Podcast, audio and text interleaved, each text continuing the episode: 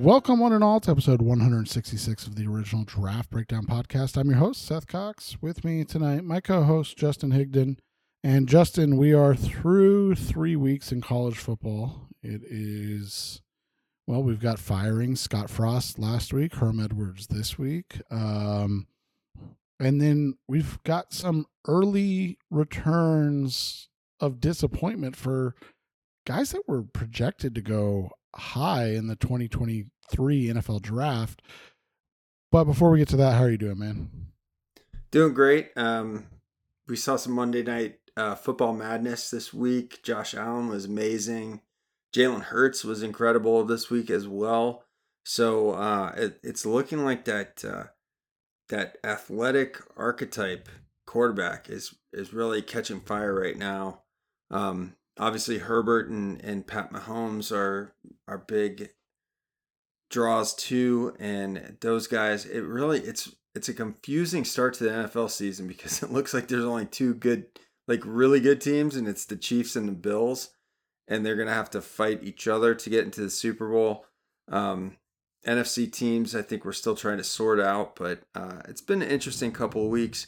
Like you said, Seth, uh, we're three weeks into the college football season, so we're gonna mix it up. We've been recapping the games, but now we want to kind of start to talk about the cumulative effect of these games and these prospects, these NFL draft prospects. So we're gonna talk about some disappointments. Uh, we're not mad at these guys. We're just disappointed, like the parents that we are. And then yeah. we've got some Heisman front runners that we're going to talk about and, and uh, see if we think there's anybody missing from that group. And then, of course, we're going to preview week four. We'll end with a hot take. So I'm ready to go.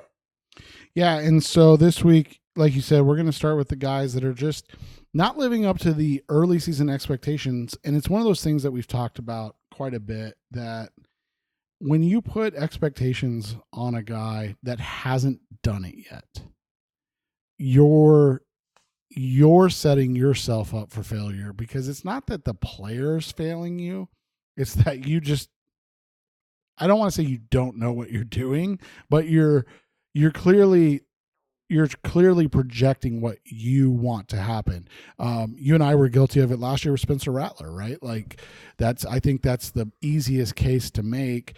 Um, but this year there's a there's a, a group of guys that either have not ever lived up to the hype or one in which that he's never gotten back to being the star that that everybody thought he was. But let's start with and, and some of these guys we we were high on. We we talked about them in the off season, and some of them we kind of were lukewarm on.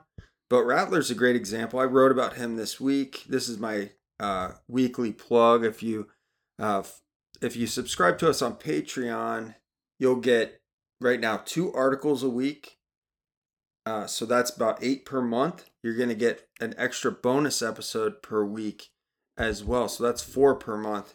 You get the bonus episode on the elite tier, which is $2 a month.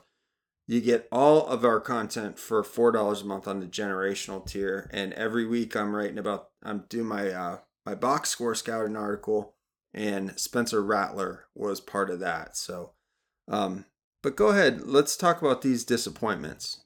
Yeah, let's start with Eli Ricks. Um, That's a guy we were high on. Yeah, this is a a huge transfer. This was one of the kind of shockwave transfers heading into this year. Um, 6'2", 200 pound corner transferring from LSU to Bama. Um, and this is a guy that garnered a lot of attention. Ohio State was in on him at first, and Bama lands him, and everybody, you know, I, I was looking at a way too early mock uh, from I think USA Today, he, and he was going in front of Kelee Ringo in, in some, some, of, of those mocks. mocks. Yeah, but he was definitely going top twenty. And and so you look at it, and you know, it's not the play; it's that he's not playing. Um, he played special teams against Texas, and then in their, I don't know what you want to call it, whatever they did on Saturday, like live scrimmage. I don't know. They he he I like to call in. those a walkthrough. You know, Yeah. What were they playing? Louisiana Monroe. Yeah, he uh he got in late when Second half, things were in the- hand. yeah He played he a little has- bit. You know he has two tackles through three games. Like No pass situ- breakups, no picks. it's one of those situations where it's hard because he's literally just not playing. That kind of says it all, though, right? Because he he came in for Kool Aid McKinstry in the second half, so I, we know that uh, McKinstry's a second uh, year guy. He's a true sophomore. Obviously, a super red hot recruit coming out, and it's not really a shocker that that uh, he's that McKinstry's playing, but it is kind of a shocker that Ricks isn't playing opposite of McKinstry, right? But that's Right. that's how things are going right now, and it doesn't appear that he has the trust of the coaching staff, and that's a big thing for Nick Saban. So now we're at a point where we have to start to wonder: Is Eli Ricks even going to declare? Is he going to end up back in the transfer portal? That I mean- that's what I was going to say to you. I don't think he can declare. I, I I just don't think that there's any way. As things He- stand now, he can't. And the the only thing it seems that the only thing will open the door for him is like an injury. Yeah, and I mean it is Bama, so we know that they're going to be playing late in the year. So he he had. I mean, it's three games in the season. He has at least ten more games to change things around. But at this time, it's hard to see where um where he fits in in this in this Alabama secondary and in this um in this draft class overall because like you said like guys like Joey Porter and Kelee Ringo are not just playing but they're they're playing at an extremely high level Right. and so, I mean, you can't take a guy like Ricks, who's not even getting on the field, and, and put them put him even on the same plane right now.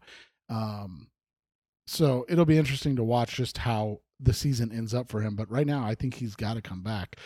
A guy that we were, Lukewarm on.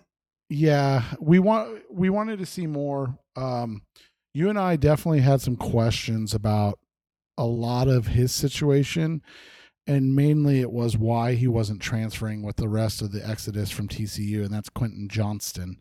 Um, we talked about this the other day. Uh, everybody wants that that next six six three six four monster on the outside.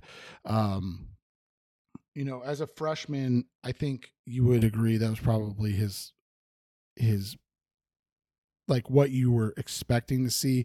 And he had a good sophomore year. So freshman year averaged over 22 yards a catch. Sophomore year down but still over 19 yards a catch and six touchdowns that year. Um this year and it's only two games, but he has five receptions for 44 yards.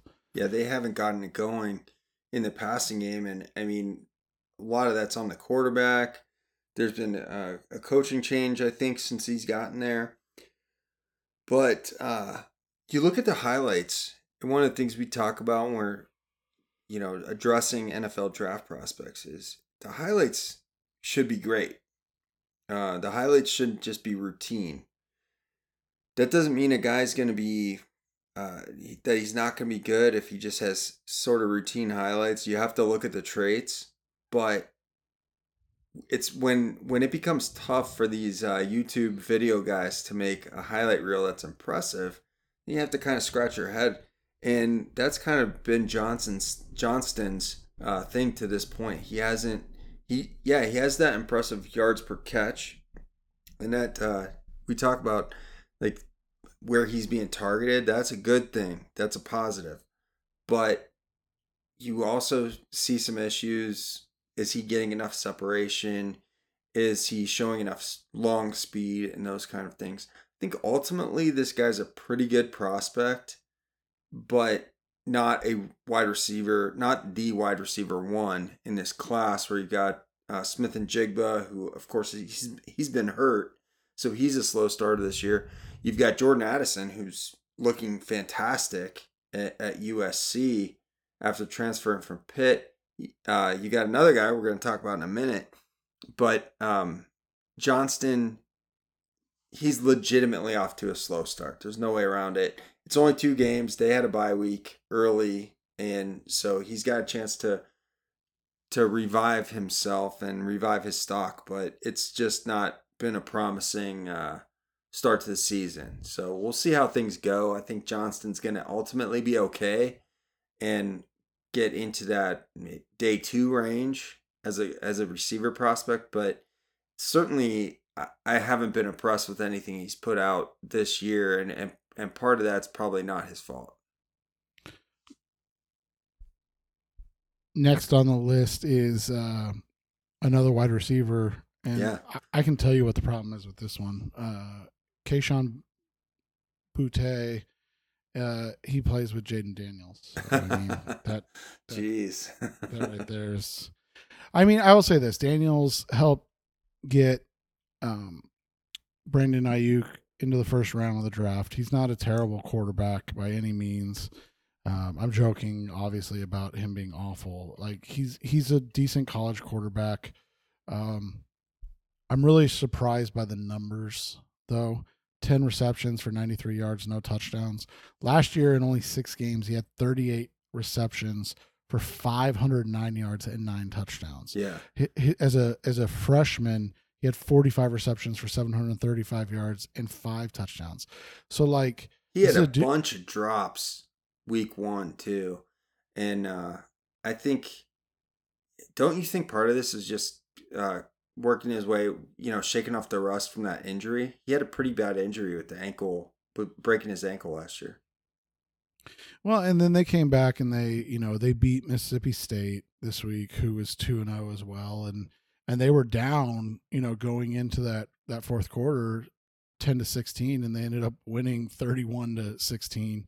Um, you know, and that a lot of that was not from throwing the ball. They they ran the ball fairly well. Daniels and and I believe it was a a Goodwin, but like yeah, it's it it almost seems like after week one where he struggled that Daniels is afraid to go to him. He's going more to the the Nabers kid. Yeah, um, who's a true sophomore. Yeah, who's a young kid. Um, it's you know, but even Nabers only has 200 yards receiving in three games. I mean, I, I'm not saying it's not Jayden Daniels' fault, but like I don't I don't punish like I watched enough Jayden Daniels at ASU. Again, he's not a bad quarterback by any stretch of the imagination, but like he's he's outside of improving his completion percentage, his yards per attempt and and all of that is just like way way down this year. Um I just I'm really surprised that he's actually not doing more. I mean, he's in three games he's averaging less than 200 yards a game um, throwing. He is running the ball more, uh, so I don't know if that was something he they're putting a concerted effort into at LSU. I, I honestly ha- I didn't get to watch this game. I've only watched the Florida State game really closely because I don't really watch those fake games that much. um, and so, you know, when you look at it from that perspective, we'll see how this turns out. But but remember, we're talking about Johnson, Johnston, and Boutte, and both of them were getting wide receiver one buzz coming into the year. Right. Um, so I think uh, it's also we, you know, you you mentioned Nabers as it relates as he relates to Boutte, and I think to be fair, we've got to mention uh, Smith-Njigba, who he hasn't played much because of an injury, a, a you know current injury, but he was back last weekend uh, on a limited basis. They obviously they blew the doors off Toledo, but Marvin Harrison Jr. looks like a superstar, and Emeka Egbuka looks like a fantastic player too. And we came in thinking, you know, Smith-Njigba, Boutte, those are going to be guys competing for wide receiver one, and now they're competing for wide receiver one on their own teams. It's been Addison who moved to a new team uh, and continues to and Yeah. continues to dominate. Yeah, exactly. So I think that's something worth watching. This last guy we're talking about is Arik Gilbert, and he was a big time hot He- stuff recruit. I was And- gonna say he was like a five star, I wasn't he? think Like, so. And and he went to he was definitely the top tight end by some rankings. And he went to LSU. He looked like he was going to be legit as a true freshman there. He transferred after the year. He had some personal issues. Um, at first, he was going to Georgia, then he was not going to Georgia, and then he did go to Georgia. Then he didn't play at all last year. And now, through two games, he had no catches. And then for the third game at South Carolina, he didn't even make the trip because of personal reasons. And now Kirby Smart's saying he hopes that Gilbert, you know, rejoins them soon. So we don't know what's going on with Arik Gilbert, but he this guy has not had a catch in two years now. He hasn't had a catch since uh since 2020, right? So Yeah, and this is one of those situations where you just look at it. I mean, when you look at Gilbert overall, um, he has 23 snaps. on, on the on this season. season, yeah. Yeah, 23 snaps on the season. He had 550 while he was at LSU in 2020. He's just, quite frankly, at this point, I mean, if you're drafting him, it's strictly based on the hope that he turns out to be anything. like you're not drafting. It's based on recruiting, isn't right, it? You're not. You're not drafting him for anything based on what he's actually. They done. have two tight ends, Brock Bowers, who's a true sophomore, and uh, Washington, who is what a junior. Yeah. These guys are ahead of him. They look like much better prospects. Uh, the other thing, not just bouncing back and forth between schools, but uh, Gilbert at one point he was he was listed at receiver, then he was listed at tight end, and but it's gone back and forth. And we can't even say like, oh, Georgia's not throwing the ball. Stetson Bennett's airing it out this year. so this Yeah, guy, and- it's he's just an, a mystery wrapped in an enigma. We don't know what's going on with him. Yeah, so like you said, um, Brock Bowers has played. Just so people are aware, like Arik Gilbert's played 23 snaps, and like Justin said, he missed the last game. So, but you know that's about 11 snaps per game. Um, Brock Bowers in three games played 116 snaps. The next tight end, Darnell Washington, has played 113 snaps.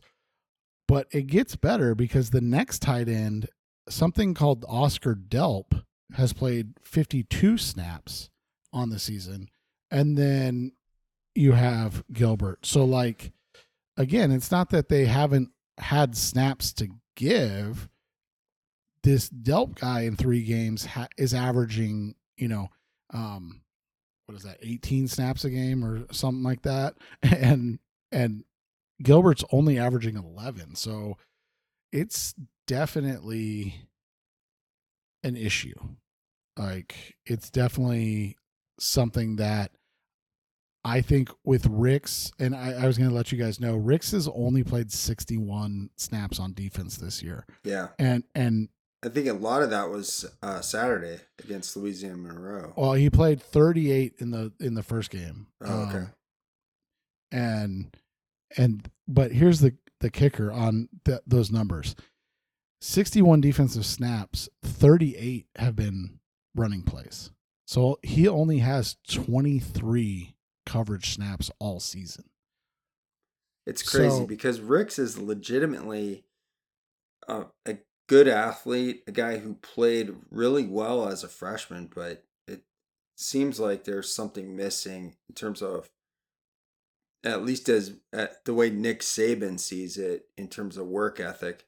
And we may be getting to uh, the same point with Gilbert in Georgia, right?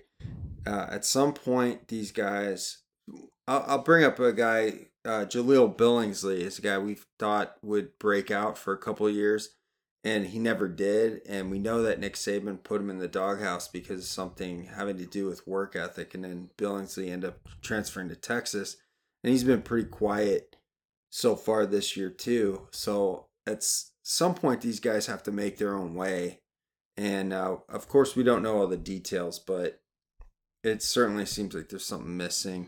Uh, I want to say Oscar Delp. Uh, he was actually a four-star recruit, and he's a true freshman. But yeah, that does say something that he's, so he's playing ahead. He's good. I've just never heard of him. He's good, but he's and he's playing ahead of uh, Arik Gilbert. Um, so let's talk about on the flip side of things. We're we're talking about disappointments, and um, these guys have time to re, you know, oh, yeah. to, pl- plenty of time to rehab their stock. You know, but let's talk about the guys that are Heisman frontrunners right now, and we've got some betting odds on this. Um, so, so this isn't Justin and I's uh, guys. This is actually what is yeah the betting odds. These are the these are the odds. So I'll I'll go through the top five, and then we'll talk about maybe who's missing from this. But CJ Stroud right now is the favorite, and I think that's probably accurate He's got 11 touchdowns, no picks, but he's having per, like too easy of a time right now. Uh, he's a plus 200. Caleb Williams, interesting to me that he's number two at plus 300 because he his stats are okay, but he hasn't really dazzled. Bryce Young is in third place at plus 500. I think that's probably because the odds makers know that it's only, there's only been one two time Heisman winner, and that was Archie Griffin in the 70s. And then uh, fourth place right now is Dillon Gabriel, who you and I talked about. Somebody said he was a dark horse coming into the season, and we we kind of liked that take, and we talked about that. He's out plus 1600. I'm not sure I agree with that. I'm not sure he's done enough to to garner that type of attention, but that's where he's at. He's in fourth. And then Stetson Bennett is plus 2000 right now. I actually think that's the best bet right now. Yeah, I would I would and and I wouldn't say he's like the favorite, but I like the Bennett because of eh, how easy it's been for them. It's been so easy and he's throwing for 300 yards plus when he wasn't really known as a as a passer. Yeah. The other name and people are going to think I'm crazy. But what about Spencer Sanders? He was right in there. I think he was 6th or 7th. He's yeah, he's after JJ McCarthy at plus 4000. Which JJ McCarthy's a pure projection. He's only started one game and um, he's played very well, but he didn't even begin the year as Michigan starter. And Michigan has played, you know, nothing but cupcakes to this point. They're playing Maryland on Saturday. Why, I think why Maryland's three and zero, oh, so it's kind of a test, but Michigan is, hasn't uh, been challenged. Blake Corum not talked about more? Is it just because it's been so easy for them? Yeah, I, I think so. I mean, and because we I, don't really know. And Blake Corum himself said they don't know who they are yet because they haven't played anybody. Right. Blake Corum, great self awareness from the junior running back who I wrote about on Patreon this week. But even he said we don't know who we are because he knows they haven't played anybody challenging.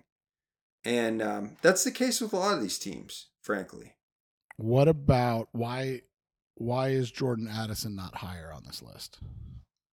Yeah, good question. Um, I would say it's because a receiver doesn't often win this award, but uh, DeVonta Smith just won it a couple of years ago. So, um, but it's it just when we go down through the top five, it's all quarterbacks. Yeah, there's no running back here.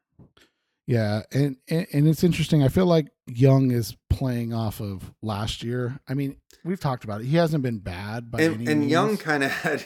I mean, forgive me. He kind of had the Kyler Murray thing going on against Texas, where he plays bad for like three quarters, but then plays out of his mind in the fourth quarter and wins the game. And that's I think that's kind of fresh in people's mind uh, when it comes to the odds right now. Yeah. Because and, but, I and mean, that's that's just, exactly what he did to win it last year, where he played like completely mediocre to bad against Auburn until they had a fourth down and uh, long, and he hits a touchdown pass to to tie it up, and they, you know, then he wins the Iron Bowl in overtime. So I think that's what happened. If not overtime, late in the game, you know, it was he was struggling the whole time. So I think that's what's going on with Bryce Young. People still love him. Um, obviously, he's he's getting uh, the props to be third here in these odds, yeah. but uh, the, again, the the betters know that uh, it's it's uh, only happened one time where a guy has won two Heisman's. This week we've got some actually uh, good matchups. We'll see if they turn out to be good games. That's been a struggle as of late. Uh, starting with Wisconsin at number three, Ohio State. Um, Graham Mertz is playing kind of the best ball of his career, yet they're, you know, they've already lost a game to, to Washington State and at home too. At at home, uh, we talked about that a couple weeks ago. It's just, it's a weird year for them. Um, you know, it, it is interesting defensively. They're only allowing eight points per game. Um, but that includes a shutout against Illinois State and then a 66 to 7 win over New Mexico State. So they haven't played anybody yet, including their loss to Washington State, um, which, you know, without being rude, is is a, a nobody right now. Um, I will say, uh, my my uh, sister in law and her husband went, at, and he's an alum of Washington State. They went to that game and got to see that upset win. So I was excited for them to see that because I don't, even they didn't expect that to happen. Yeah, and Washington State. I mean, we didn't even talk about this one, but they get Oregon this week, so you know we'll get to know something about them and and see what Wisconsin has going up against um, Ohio State. Mertz is interesting, man, because when you look at when you look at his season, you know, like you said, it's seventy one percent completion percentage. He's throwing for just over 200 yards per game, but we he's throwing that, downfield too, 11 yeah, we, yards per attempt. We know that that's kind of they're they're more of a chunk yardage at this point now than they don't throw the ball a ton. He only has 62 attempts on the season, which is about you know 20 attempts a game. And that's their their pass game is predicated on their run game. They got Braylon Allen. He's a true sophomore, so we don't talk about him too much. But you know they're they're running the ball early. But the the thing is, like, if you're fortunate enough to bet on uh, some of these player props, Graham Mertz, they're underselling his passing yards right now. He's going over every week, so that's something to look out for. I think this is a this is a, a tough test for the Badgers to go on the road against Ohio State. Uh, Mertz, I I don't think he's gonna have as easy of a time. Although Ohio State's secondary has hasn't been the greatest, um, but the thing about uh, Toledo, Ohio State smoked them last week. Toledo had a very mobile, athletic quarterback, and he made plays with his legs. Mertz is a decent athlete. He's a big kid. I don't think he's going to be a, a, as adept at at uh, extending plays as Toledo's quarterback was. Ohio State's focus is going to be Allen. They're going to try and shut him down, and uh, it's going to have to be Wisconsin's defense that steps up if they're going to have hope for an upset, and that's uh, where junior linebacker Nick Herbig steps in because he leads the team with four sacks. Yeah, it'll be interesting to see what their defense can do, um, and then obviously interesting what if Ohio State's offense can get continue to roll after their one slow start against Notre Dame. Um, and that was purely Notre Dame playing keep away because Ohio State's offense has been running on all all cylinders. Uh, there's been no letdown from Ohio State's offense. It's just you have to keep the ball out of their hands. Wisconsin's going to have to run the ball effectively to do that. Um, Oh, Buckeyes are going to be probably without TreVeyon Henderson. It looks like their sophomore running back. But Miyan Williams, I wanted to talk about this guy because he is draft eligible. He's a redshirt sophomore, or he's listed as a third year. Uh, third year uh, junior or sophomore. Yeah, right. Um, um, he leads the team in rushing, 207 yards, 6.5 yards a carry. He's like a fire plug. He's 5'8", 200, you know, 15, 220 pounds. They list him at 227. He is running really well. He runs hard. He's got some wiggle to him. And this guy was only a three star recruit. He was almost an afterthought in recruiting. Uh, he, he came out of Cincinnati. This kid's pretty good.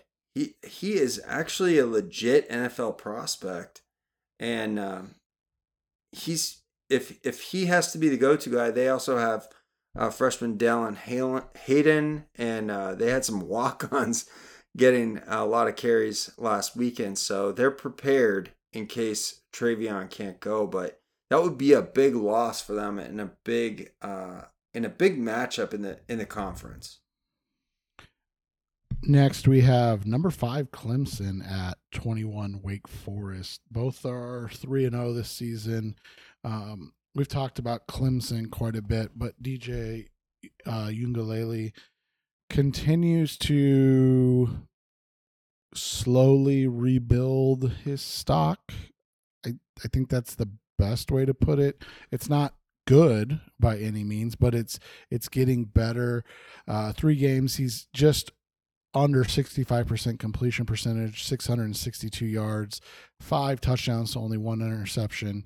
Um, the problem again, with DJU though is against the two FBS teams that they played, he's he's still under 60%. Yeah. Yeah, and and I don't know. I I I would really like you said they haven't played anybody, so it's tough to get a gauge. Um I'd really have to dig in and see if if it's him or if it's the if it's the uh, receivers or or if it's a combination of two. Um, they're being carried kind of offensively by their running back Will Shipley, um, who's who's scored six touchdowns on the season. You know, he's a he's a true sophomore though, so you know he's not somebody we we discuss typically. But their top receiver right now is also a true sophomore in Beaux Collins. So I just, I mean, are they a year away offensively, or are they a quarterback away offensively? I, uh, yeah, I feel like that's a legitimate question. I think so, uh, but you know, e- even more to the point too. Like, look at their defense because Myles Murphy, he's supposed to be their next great pass rusher, and he he didn't actually uh, get a sack until this past weekend. So Clemson seems to be getting by on reputation to me at this point to be ranked fifth overall. I do think they're going to beat Wake Forest, but it is a road game. It's going to be a little bit tougher. Wake has uh, Sam Hartman. We talked about him on Patreon last week. He's back from uh, uh, a uh, what did he have? A heart a blood, issue? I thought it was blood clot. Blood clots. Yeah, he had a blood clot issue. And then uh, they've got A.T. Perry, a big, big receiver who had a lot of, um, a, a big time season last year, a lot of receiving yards, a lot of yards per catch. So that's a good tandem. This is going to be a, a tough matchup for Clemson, but I, I still think they're going to walk away with the win. And DJU, part of me thinks that they kind of have the handcuffs on him. I know that he hasn't been the most accurate guy. I know uh, that he's missed a lot of throws, but he's like he worked hard this offseason. He lost 30 pounds. He's a good athlete. He's got a good arm. And they seem to be overly cautious with him. I don't know. What do you think about that? Yeah, it's really interesting that they're just they're seemingly to your point not showing anything kind of riding their defense um, in these games. Their defense hasn't been great, as you said. I mean, they they're allowing 14 points per game, which is good, but like that's still 22nd in the nation. Um, and their offense, I mean, their offense is putting up massive numbers, but it again, it's kind of it's kind of dink and dunk by committee. Will Shipley, like, I I feel like the guy that's been the best prospect for them has been Bryan Bresee, who's you know kind of a, a freak, but he didn't play in this last game. Is he hurt? No, actually, uh, unfortunately, Bresee's sister passed Okay. away. She had a brain tumor, Oh, okay. and so right. he was excused for for personal reasons. So horrible situation for Yeah, for him and his family. But but yeah, Bryan Bresee, um, he is I think their best prospect overall. He's been he's a terrific athlete. I think he, dealt with injury last year, and this guy, this poor kid has dealt with a lot of adversity. Um, and his sister passing away is obviously the hardest thing he's probably ever dealt with in his life. So, um, but I, I, I do think that he's probably going to be back this time this week, and um, you know, our our thoughts and prayers go out to his family because it's hard to imagine, especially you and I are both parents. It's it's hard to imagine uh, such a such a tragedy. So Yeah, with with that going on, I mean, it's just one of those situations that you kind of just see when he comes back. Yeah. Like, yeah, I, and and I think he's he's probably coming back this week, but it would be completely understandable if he doesn't. Um, yeah.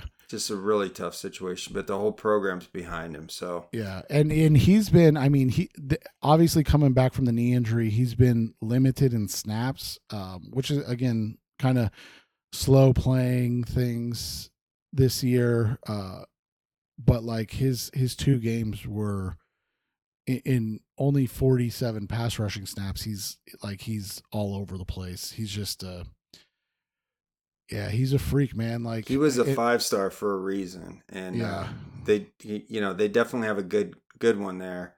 Um, as they have uh, over the years with their interior linemen, you know, Clemson has been really good. Uh, you look at these guys that have come out of Clemson and uh, gone to the pros. They've produced. They've they've delivered the interior linemen anyway. a great matchup of A uh, basketball matchup. Yeah, two elite basketball programs, Kansas and Duke. Um, why is Kansas not ranked?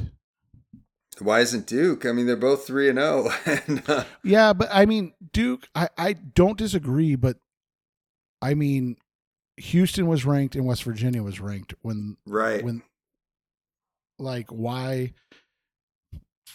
I, I, and it's, you know, we said last week, we don't necessarily buy Kansas still, but that was on the Patreon show, so but they're beating what's put in front of them and that's all they can do and I think beating Houston's kind of a big deal for Kansas. right and that's kind of my point is like you're they're beating teams They that- beat them by 18 points, right? yeah they beat they beat them up pretty good Yeah. um 48 to 30 dropped them to to 1 and 2 you know they beat up uh West Virginia um they beat them 55 to 42 so that their offense that went to OT, I think. That game, Yeah, that that was that freaky OT play. right. Um, their offense is being led by their quarterback Jalon Daniels, who is,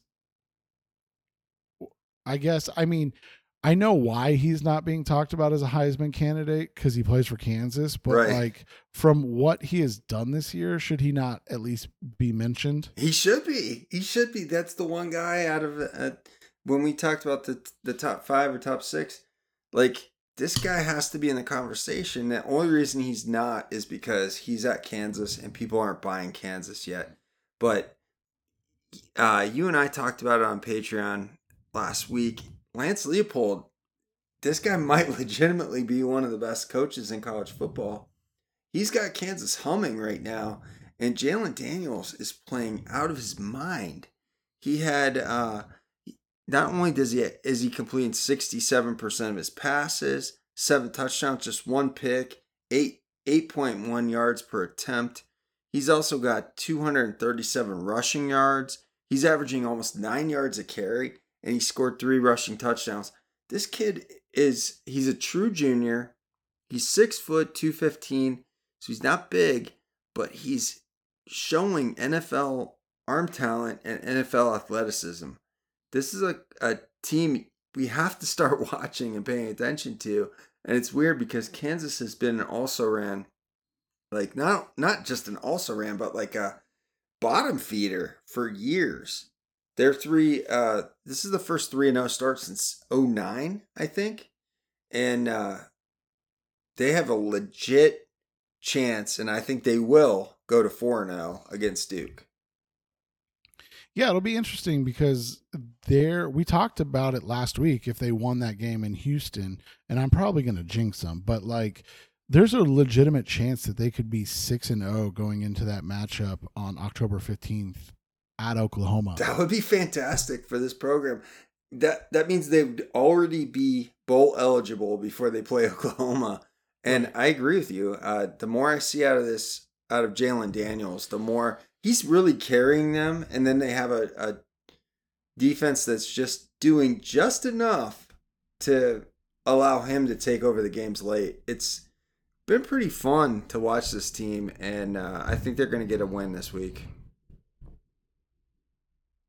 Next on the uh, game list is a more classic matchup. This is Florida. kind of the marquee matchup of the week, don't you think? Yeah, Florida at Tennessee. Anthony Richardson, not to pick on the guy, which we've been doing, but Anthony Richardson the last two weeks against Let's Kentucky, pick on him. Let's pick against on him. Kentucky I think we should. In Southern Florida, 24 for 53, which is 45%, for 255 yards, no touchdowns, four interceptions, and he has 28 rushing yards um, in those two games. He's averaging no, 4.8 yards per attempt. And he has no uh, pa- no touchdown passes on the year. On the year. That's a guy that was being um, hyped as a potential first round quarterback. After week one, uh, that was the week you missed, and uh, Ian Wharton was co hosting with me that week. We were talking about him like we've got to talk about him as a top five, top 10 prospect. So the the train is off the tracks here. He has not only not delivered, but he has just completely imploded the last couple of weeks. And honestly, Seth, I think that if Jack Miller wasn't recovering from thumb surgery at this point, there might be talks about a quarterback switch. Billy Napier's in his first year. He's not married to anybody. And actually, Miller was he came on board as a transfer after Napier was hired. So Anthony Richardson, I think he's on thin ice right now. Like this guy has all the talent in the world as far as athleticism and arm strength, but he's not delivering as a passer, and it's got to be concerning. No pass touchdowns, and uh, Florida they jumped after week one. They went from unranked all the way up to like number eight or number twelve. Then uh, they got outdueled at home by Kentucky and Will Levis, and now they're sitting here getting ready to face Tennessee. And you know Richardson has another uh, 2023 quarterback prospect that he's facing with Hendon Hooker, who uh, has completed 69 percent almost 10 yards per attempt, five TDs, no picks he's an older prospect too. He's going to be 25 in in January. So I mean, Hendon Hooker is older than Kenny Pickett, but still, this is the opponent on on the board for Florida, and uh, Anthony Richardson has just been a huge disappointment. I think. Can I can I tell you a fun stat? Sure. The the uh, backup at Tennessee, who played uh, at Michigan for yeah Joe Milton, right? Joe Milton has uh three touchdowns passes on the season. Oh my gosh! So um, he has three more touchdowns than Anthony Richardson on the. So season. what do you think is the problem with Richardson? I mean, we we talked about him in the way well, too early uh, I, rankings, and and we I were kind of skeptical. I said back then, I don't know why people thought he was better than Emory Jones. I just, I mean, I get the physical skill set, but at some point, the Arik Gilberts, the Eli Ricks, they have to prove it on the Yeah. field too. That's exactly it. It's the promise. You have you you have um, the projection of what they might be, but ultimately they have to actually deliver on that. And when they don't, it it just gets kind of painful to watch. And I'm not sure what's going to happen with Anthony Richardson this year. I I, I legitimately think when Jack Miller uh, is healthy enough, it's going to be a conversation because Napier's going to have he's it's not just going to be a one and done for him, right? Like he's going to have his opportunity to recruit his own guys or play his own guys. And Richardson's not his guy. So Right. Richardson has to at some point deliver on all this promise that he has, all this athletic upside that he has, or he's going to be out of a job and then he's going to be in the portal. I got. I wanted to. We've talked about Cedric Tillman quite a bit, the uh, outstanding wide receiver at Tennessee. But are we not talking enough about Jalin Hyatt, the other guy? Probably. Um. I mean, I haven't I- talked about him at all. I don't want to say that he could be the next like uh, Jaylen Waddle or or anything like that, but this guy is legitimate like track athlete fast. He ran a 43140. He's one of the fastest 100 and 200 meters in the in the nation coming out of high school. And he's a true junior um six foot 175 180 pounds depending on what website you look at and he's already matched his career high in yards and touchdowns and he's four receptions away from setting his career high in catches. It we know the NFL loves speed.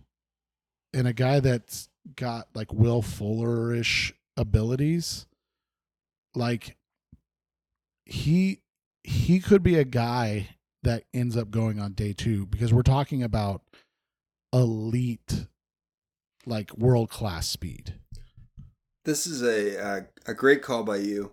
Um, you look at his build too. He's got that build that you and I've talked about the last couple of years, where it's kind of become in vogue in the NFL. DeVonta Smith, uh, Olave, Garrett Wilson, where they don't care anymore if you weigh a buck eighty and you're six feet, if you can run. And uh, you know Jordan Addison's another guy like that too. Uh, Yeah. yeah. this Yeah. is an interesting call because nobody's talking about him. So uh, I think Seth, you can be a firster on this. so yeah so i i mean i'm not saying he's going to be Go ahead and say it. uh you know a, a guy like He's that He's a but day two pick. Seth is a firster, and then yeah. we're we're firsters on uh, on Jalon Daniels from Kansas as well. Well, yeah, and I don't remember the translations. I know we've looked at them before, but um, Hyatt, as a senior in high school, ran a 10 4 6 100 and a 21 1 4 200. Okay, what was that? 10 4 6 100? Yeah. Okay, stall for me for a minute because I'll I'll find that. But yeah, it's just interesting because, you know, he's he's literally right there with Tillman in terms of just production this year. They're playing incredible football. They haven't played anybody great. Yeah, that hundred meter time uh, translates easily into sub four four territory. Yeah, he allegedly laser timed in April at 431. I believe Alleged- it. With, with that hundred meter time, that sounds legit. And so like he's a track guy, Yeah, speed wise. They beat Pitt obviously. Um they've blown the doors off at Ball State and Akron. This is going to be a great test for for them because if they come out and and beat Florida that you know then they get a tune up or th- they get a week off before their tune up with LSU because I just don't buy LSU still before No. the Bama game. and I don't think so, that they so wait, beat- let's backpedal a bit because we didn't we didn't make. Uh, I picked the Duke Kansas game. I picked Kansas, but are we taking OSU or Wisconsin? Oh, oh, I think it's Ohio State this yeah, week. OSU. And then um, are we taking Clemson or Wake? What's the line? We didn't have lines. Can can when I take the, the show? Can I take the under? I don't even know what it is, but I want to take the under. Let me check if there's lines that have come I, I got it. I actually got it right here. Uh, they have So o- OSU's 18 point favorites at was or uh, at home against Wisconsin. I think they're going to cover Yeah, Clemson's seven and a half point favorites. seven and a half. I think I'll take Clemson to cover that as well. Yeah, and and the under is heavy at under 56 and a half. So Yeah, take the under. uh, Kansas Duke is there's no line as far as I can tell, and then we've got but Kansas is my my guy right there. Tennessee's 10 and a half point favorites. That's interesting. That's a That might be too much. That's a big line. I'll take Tennessee to win, Florida to Flor- cover. Yeah, because I mean, Tennessee just beat Pitt by seven in a, Right. in overtime, right? Yeah, and I think I think Richardson is talented enough to put points on the board. It- That's too big of a line for me. Tennessee to win, Florida to cover. I got I got Kansas minus eight and a half. Okay. against Duke.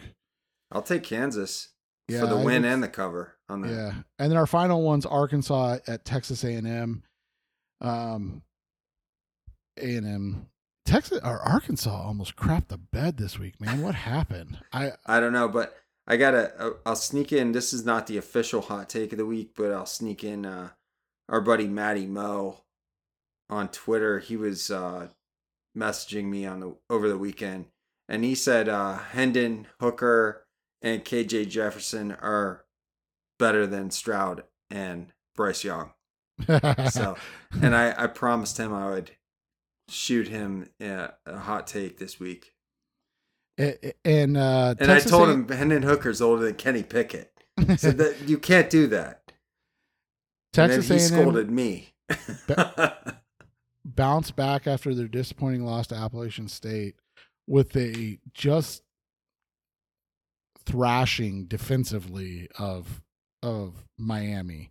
Um, we weren't buying Miami as the number 13 team in the country in that game, but I mean they they made them look silly in that game just defensively. I mean, I still have a lot of questions about A&M's offense. they they that that's what I was just gonna say. Like they have all this offensive talent in terms of recruiting, and they've got nothing going.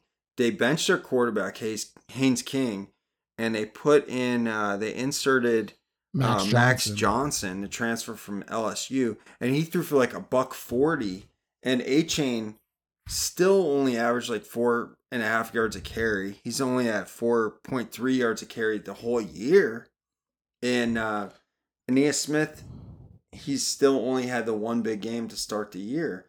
Uh he had decent game this this week, but A and M I think is just one of those schools where it's a it's this conundrum like why are they so good at recruiting and then the recruits don't get any better when they go to this program we saw it with the the guys that came out of the program in recent years um i'm thinking like Wydermyer last year he ran like a 5-1 when he got to the combine Yeah, uh, they had that Isaiah Spiller even. yeah, Isaiah Spiller.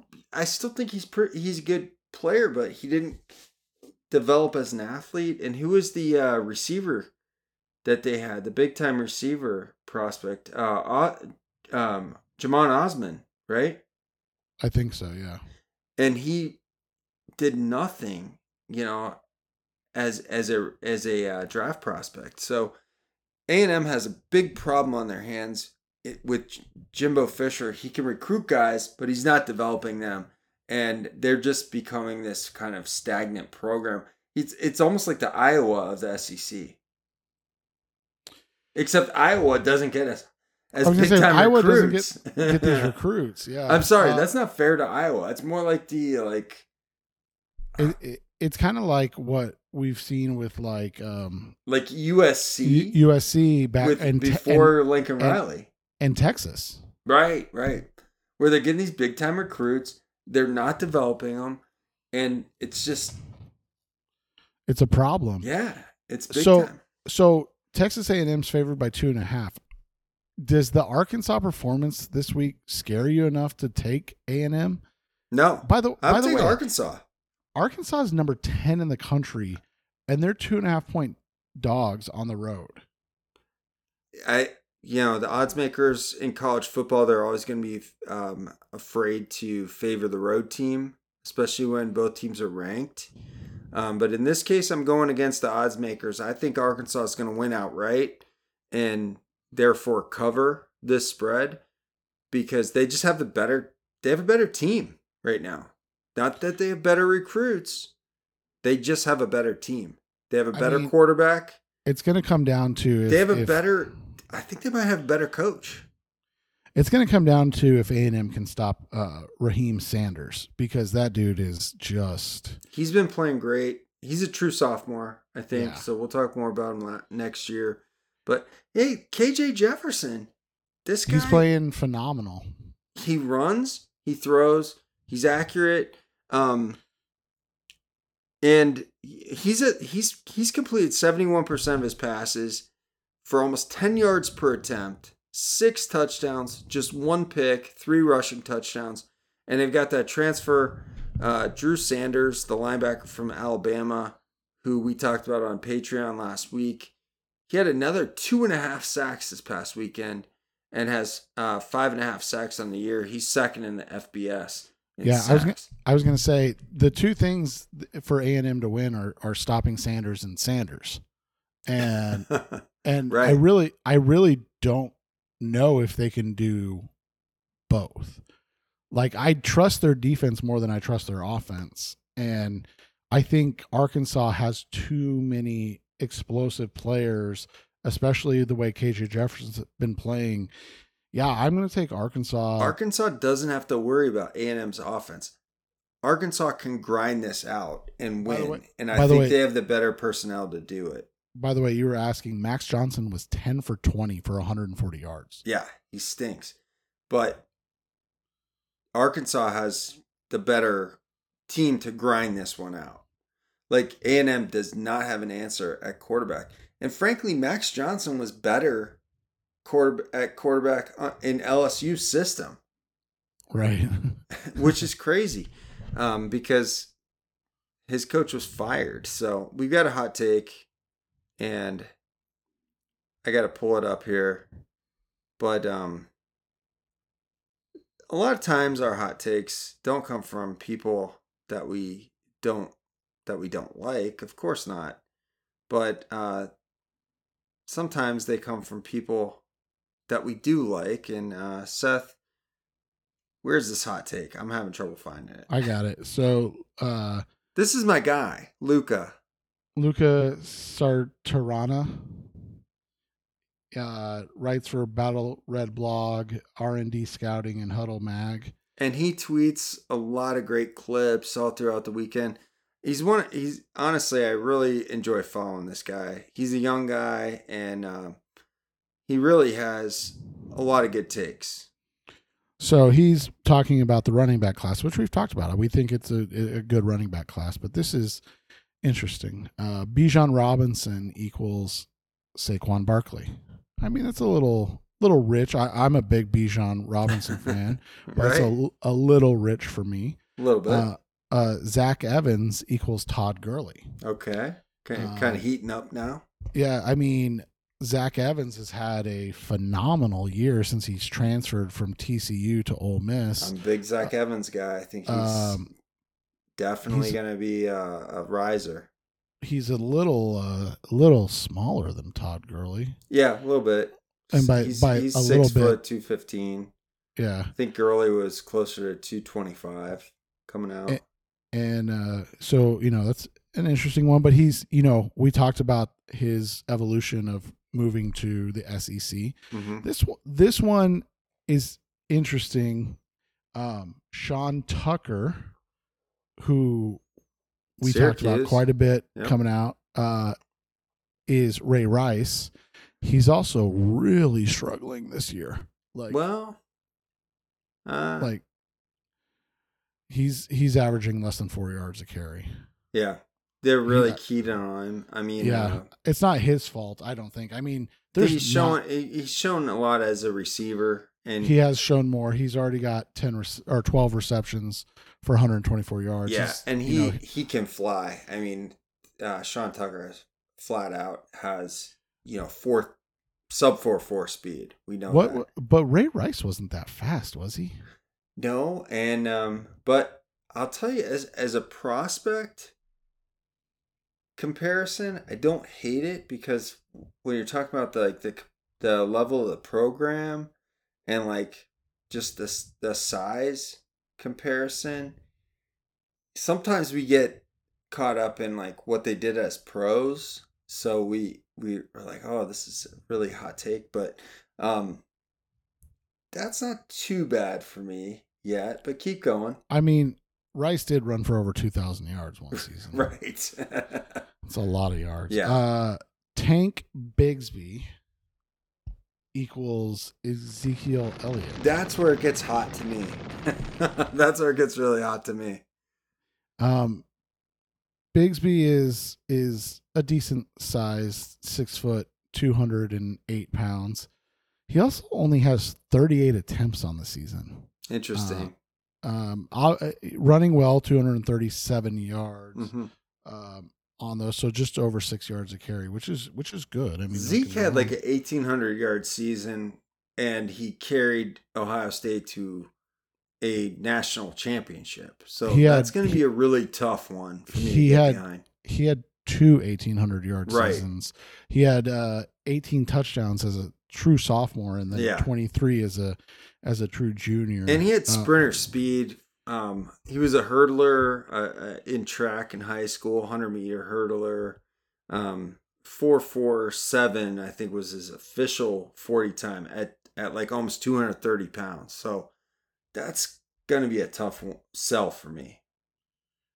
and then Alvin, or sorry, Jahmyr Gibbs equals uh, Alvin Kamara.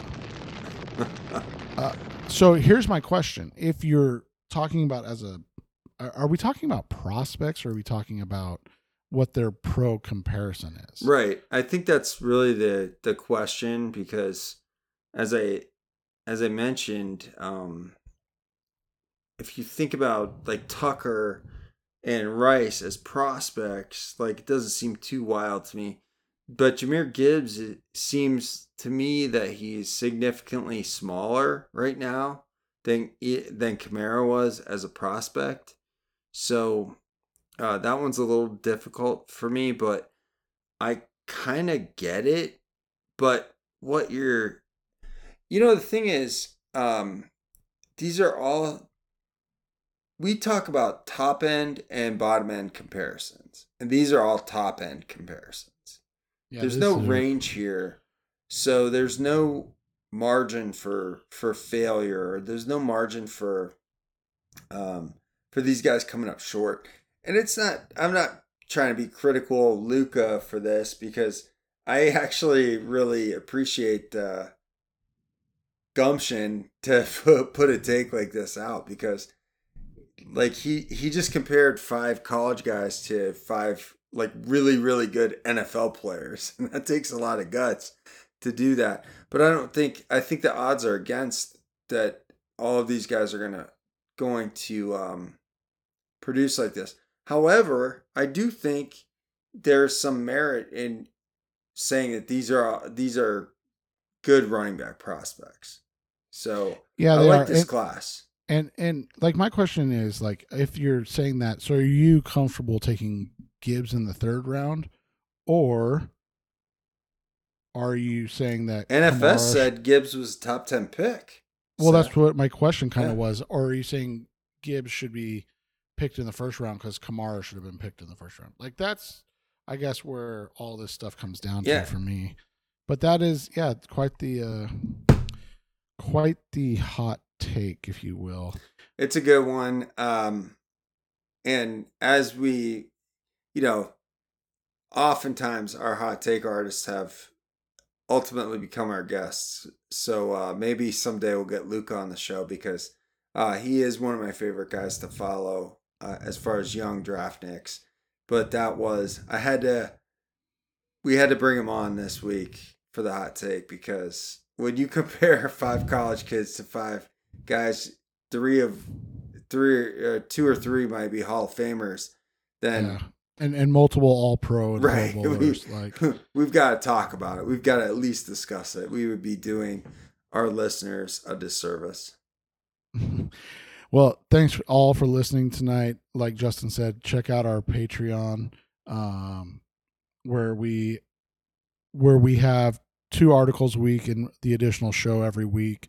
Uh, it's it's two dollars a month for the, the additional show, four dollars a month for all our content, and we'll be back later this week for uh, the Patreon episode. Thanks for listening, everybody.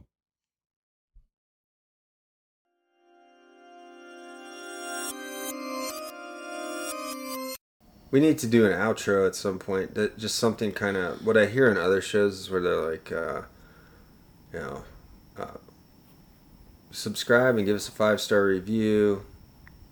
Sign up for our Patreon. It's two dollars a month for our bonus episodes. Four dollars a month for all additional content. Something like that. Yeah, we should work on something like that. That could be it right there. A read, yeah. That's it. Exactly.